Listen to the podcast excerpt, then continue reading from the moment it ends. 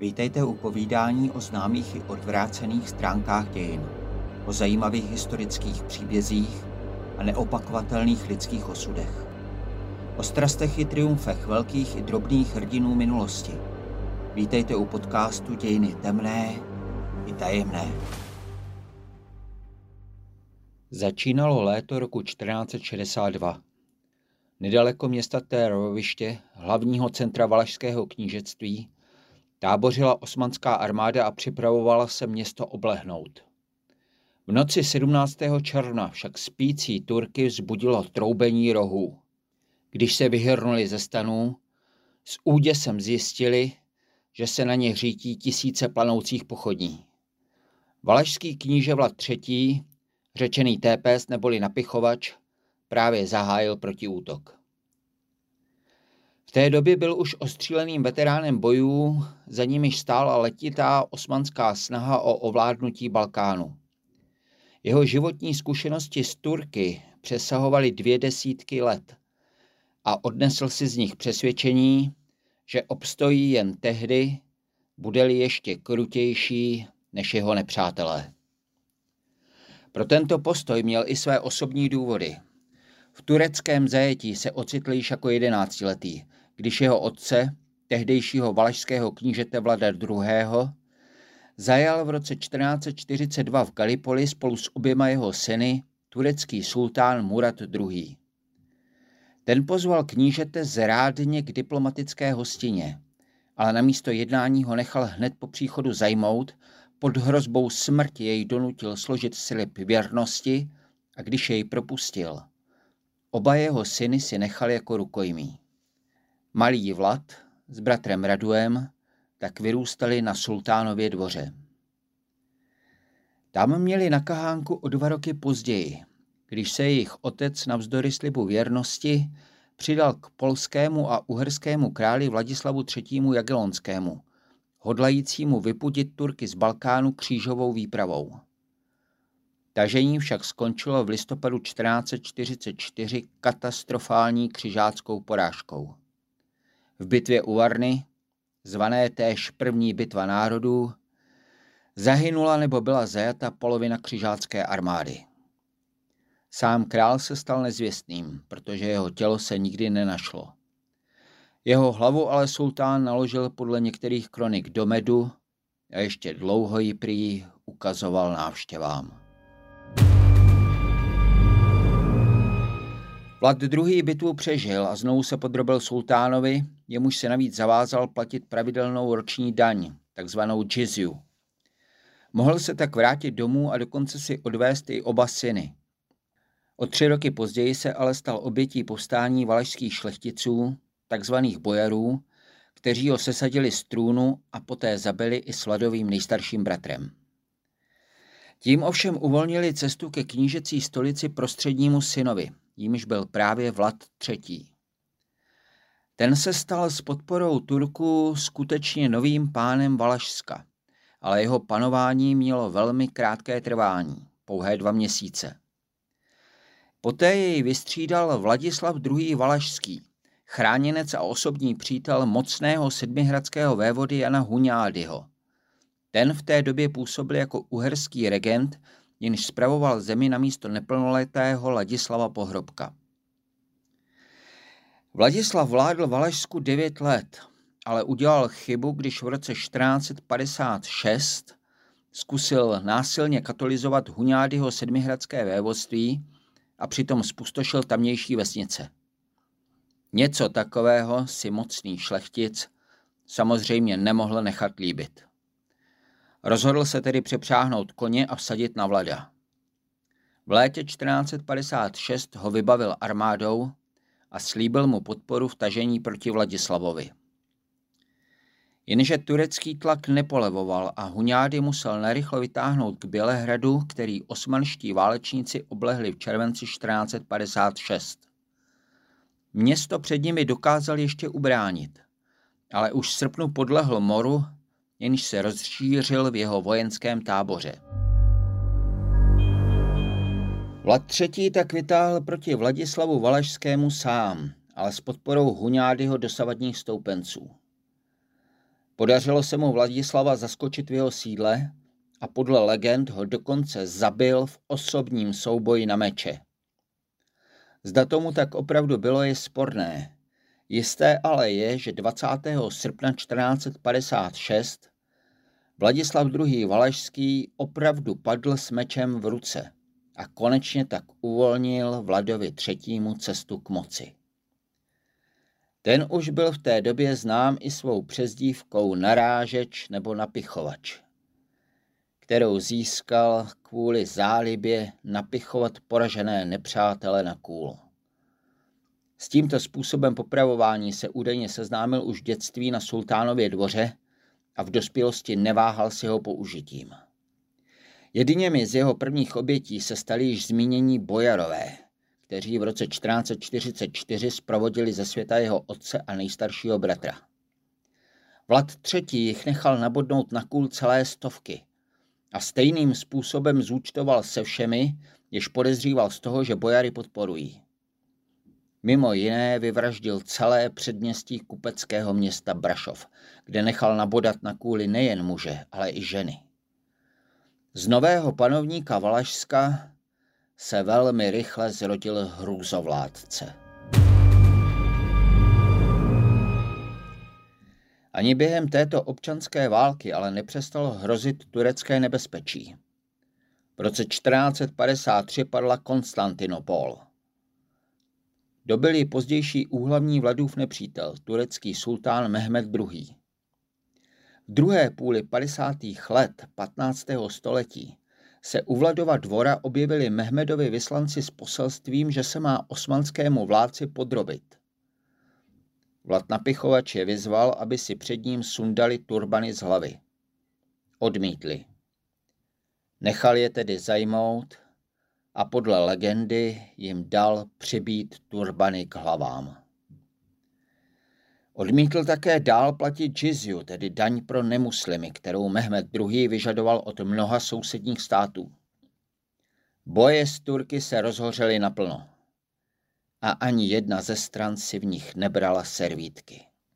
Zatímco Mehmed neváhal rozpůlit pilou nového uherského regenta a hlavního Vladova spojence Michala Siládiho, jehož zajal v roce 1460, Vlad zase opakovaně přepadal ze zálohy turecká ležení a bez milosti všechny pobíjel. Při jedné z mnoha potyček zmasakroval 1000 tureckých jezdců. V roce 1462 se Vlad zapojil do přímých etnických čistek. Podle svého vlastního odhadu povraždili jeho muži přes 23 tisíc muslimských civilistů a sympatizantů z Turky. Sám narážeč poslal o tomto svém řádění osobní dopis uherskému králi Matějáši Korvínovi.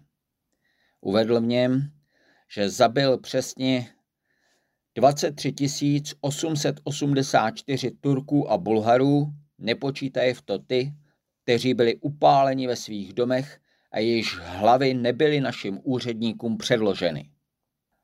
Nařídil, aby všichni tito muži spolu s jejich panami byli pobiti meči a kopími jako zelí. Drákula nechal vypálit celé Bulharsko a všechny lidi, které zajal, nabodl na kůl. Bylo jich 25 000, nemluvě o těch, kteří zahynuli při požárech. Píše se v jedné z německých zpráv o tomto brutálním činu. Ano, v té době měl už Vlad svou novou přezdívku. Drákul neboli Drákula. Již získal možná podle své příslušnosti k rytířskému řádu draka, možná ale právě i díky své krvelačnosti. Jím vytvořený úděsný les nabodaných mrtvol měl v nadcházejícím válečném tažení ještě sehrát svou roli. Dne 4. června 1462 překročil Mehmed II. Dunaj a začal odvádět do otroctví křesťanské chlapce. Valašský panovník na to odpověděl tak, jak měl ve zvyku. Všechny zajaté turecké vojáky nechal nabodnout na kůl. Současně ale musel rychle přijít na to, jak se turecké přesile ubránit. Mehmed útočil na Valašsko s nejméně 150 000 muži, ale valašský kníže proti nim mohl nasadit jen 30 000 mužů. Řešení zvolil opět ve svém bezohledném stylu. Rozhodl se nepřítele vyčerpat zničující taktikou spálené země. Zatímco před osmanským vojskem ustupoval, pálil veškerou úrodu, trávil studny, pobíjel dobytek i drůbež a přehrazoval říčky, aby se voda rozlila do krajiny a změnila všechny cesty v neprostupnou bažinu. Mehmedovo vojsko nenašlo v důsledku těchto drastických opatření po překročení Dunaje po 7 dní nic k jídlu ani k pití. Nepotkalo ani jednoho jediného živého člověka, ani jedno živé zvíře. Přední armádní řady hlásily, že nikde není ani kapka vody. Všechny vozy a zvířata se zastavily. Sluneční žár byl tak strašný, že se dal dělat kebab přímo na košilích. Popisoval útrapy osmanského vojska turecký kronikář Tursun Bek. A krvavý valašský kníže neustále vymýšlel další pasti, jimž by Osmanům jejich tažení ještě více znepříjemnil. Pokud náhodou narazil na vesničany nakažené leprou nebo dýměvým morem, ihned je posílal do tureckého tábora. Současně také podnikal časté přepady zadních vojů tureckého vojska a všechny vojáky nemilosrdně pobíjel. K rozhodujícímu střetu nakonec došlo ve čtvrtek 17. června 1462 v noci. Turecký hlavní voj pod velením samotného Mehmeda II. Byl v té době na cestě k valašskému hlavnímu městu Târgoviště, které hodlal oblehnout. Jistí si svou přesilou postavili Turci na noc tábor ve vzdálenosti několikadenního pochodu od městských hradeb. Ačkoliv znali Napichovačovu partizánskou taktiku, věřili, že proti jejich centrálnímu vojsku si zaútočit nedovolí.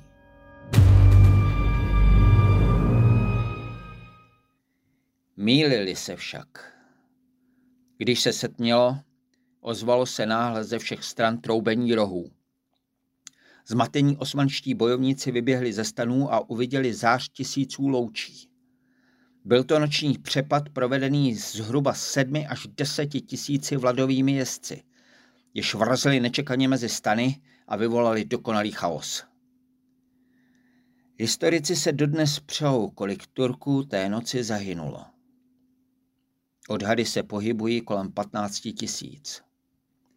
K úspěchu valašského útoku přispělo i to, že ve vzniklém zmatku na sebe začaly útočit různé turecké oddíly navzájem, takže si pletli vlastní vojáky s nepřítelem. Teprve za úsvitu se dokázalo osmanské vojsko znovu seřadit. Na druhé straně nebyl přepad tak úspěšný, jak Vlad zamýšlel, protože Mehmed II. Ho přežil. Podle legendy kolem něj vytvořili ochranný kruh jeho věrní jeničáři a až do východu slunce odrážely útoky valašských i uherských jezdců. Následovalo několik dní pochodu, po němž se osmanská armáda konečně přiblížila na dohled od valašského hlavního města. To však už v té době bylo připraveno na obléhání a chystalo se uvítat Turky tak, jak středověká města vítala nájezdníky obvykle, ale s jednou výraznou zastrašovací maličkostí. Byl to onen již zmíněný les nabodaných.